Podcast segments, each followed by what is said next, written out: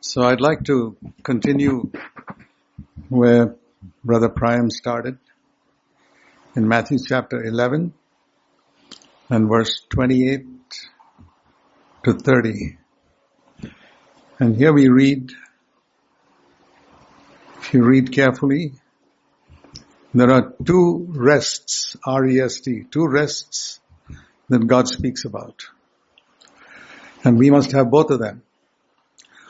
One He gives to us, I will give you rest, verse 28.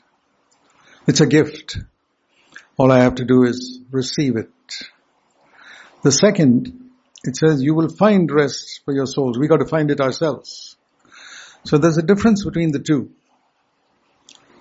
And the first rest speaks about is for those who are weary and heavy laden. I believe that refers to the heaviness of sin on our conscience. It's a very heavy thing. Of course, a dead man feels nothing. You put a one ton weight on him and he won't feel a thing. But if you're alive, even a small weight, you feel it. You'll even feel a pinprick. So, all of us, when we are born as children, our conscience is sensitive. You know, it's very difficult for a five-year-old t- child to tell his mother a lie. Even if he tells a lie, it's written on his face that he's telling a lie. But that same child can keep on telling lies for so many years. By the, by the time he's 20 years old, he can tell a lie with a straight face and you won't even know. And we all know that because we've gone that way. So it's very important to keep our conscience sensitive. So if we are, if we have a sensitive conscience, we'll find ourselves heavy laden. It's one of the proofs by which we know our conscience is sensitive that the slightest weight will trouble me. But if my conscience is not sensitive, then even a heavy weight will won't disturb me. But it also says here about being weary. And that's another thing that sin does. It makes us exhausted. And that's not God's will for us. So what do we have to do? We really don't have to do much. Because I cannot, this is something which I cannot be free from. God has to give it to me. So Jesus has come to me, I'll give you rest. And that we know from the Bible, it says, if we confess our sins and we walk in the light, confess our sins, God is faithful and righteous to cleanse us from all our sin and from all unrighteousness. That's His promise. And then we, He gives us an assurance that our sins are forgiven. I remember when I accepted Christ, I did not believe that my past was blotted out.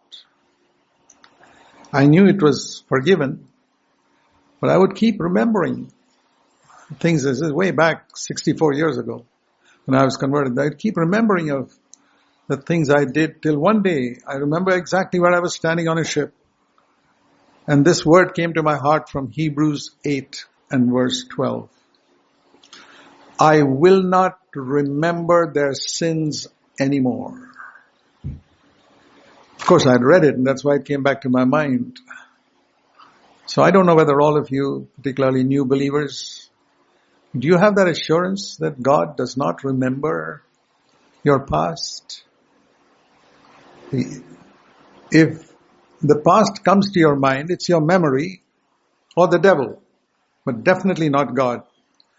I want to let every particularly young believer here know that God will never remind you of a sin that you really confessed and turned from to the best of your knowledge. It doesn't matter how bad it is. He says, I will not remember. It's not covered. It's blotted out. Um, you don't have to turn to these verses. I'll read it to you. Psalm 32 says, Blessed is the man whose sin is covered, to whom the Lord does not impute iniquity. Psalm 32. Whose sin is covered. In the Old Testament, sin was never cleansed. It was covered. It's like if everything's written on a board and you put a white sheet over it, it's covered. Nobody can see it, but you can lift the sheet and it's there.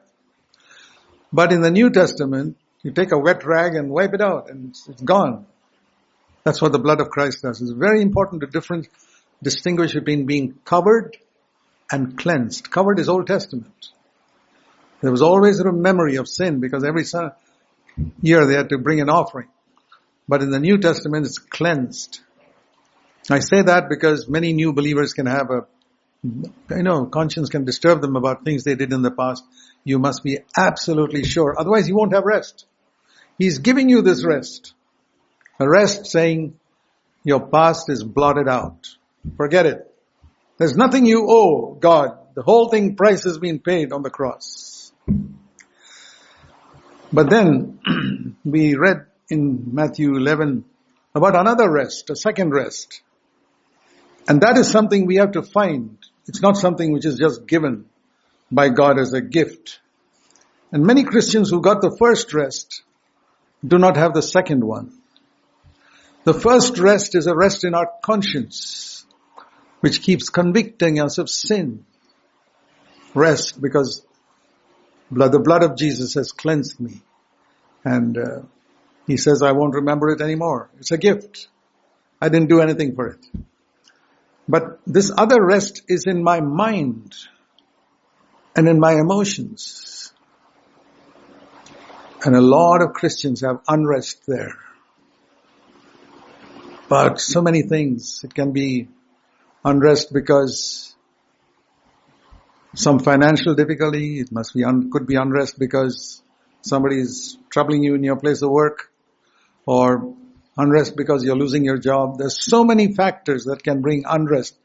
That's got nothing to do with sin. It's got, just got to do with life on this earth. This earth is, this world is a very restless place full of unrest. So here is a, another promise. In this world of unrest, God can give us rest. But we have to find it. We have to pursue it. And for that, Jesus says, take my yoke upon you and learn from me. Now, many of you who live in this country may not have seen bullocks plowing a field. We see it constantly in the villages in India. A yoke is something which is put on two bullocks and they plow a field together. And here Jesus is humbling himself and saying, okay, I'm one bullock. You join me. Take my yoke upon you. Now supposing a a bullock has just died and they've replaced that one with a new untrained bullock and this walking with this experienced bullock under the yoke. This experienced one is Christ and we are the inexperienced one. That new bullock has to always go at the same pace as the senior one. And it must go in the same direction. Just two things. The same pace and the same direction. So the meaning here is that in those days when Jesus spoke about it, the disciples knew what he was talking about. The meaning here is that we have to, when the Lord tells us to do something, or not do something, for example, this is after we are born again. You're planning to do something and your conscience says don't do that.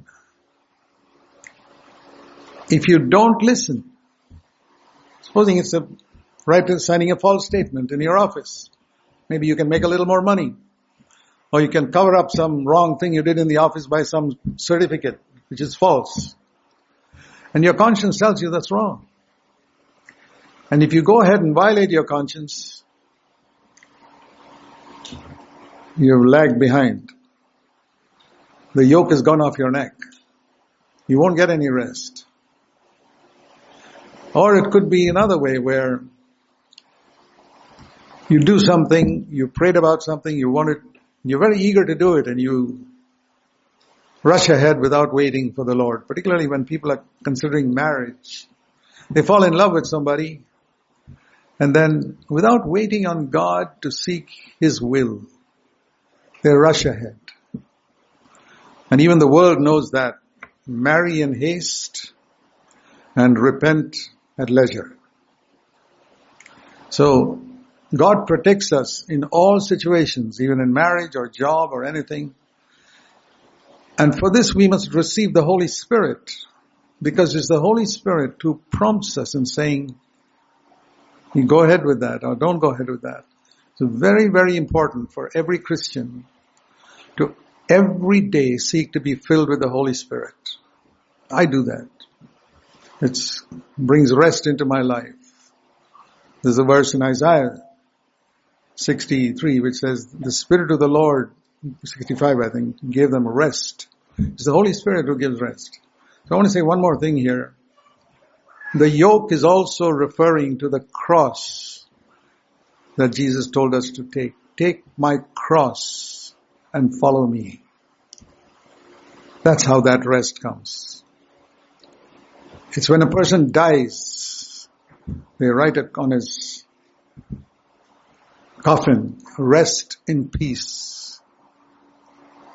If he's not dead, he won't be at rest. And that's another way I have tested for myself. When you come into a situation, you're not at rest. You haven't died. You have not chosen the way of the cross. Make that a test in your life. Is there unrest in your heart? Take up the cross. The Lord says, die to yourself. And one of the wonderful things that will happen is, you know, Jesus not only forgave our sin on the cross, He defeated Satan on the cross. And so if you take up that cross in your life and die in a situation like that, Satan will be defeated in your life. You'll have power over Satan. I'm telling you this from practical terms. So I'll show you one verse and close. Romans 16 and verse 20. It's speaking about crushing Satan under our feet. Satan's our greatest enemy. And you can crush Satan under your feet. But God's gonna do it through you. And He's called here the God of peace. Why is He called the God of peace? He's the God of holiness, the God of love, God of so many things. But He's called the God of peace. Which means in your heart, when you consider a situation, there must be peace and rest. Because you decided to die to yourself. Rest in peace is written on your coffin inside. Then Satan will be crushed under your feet. Amen.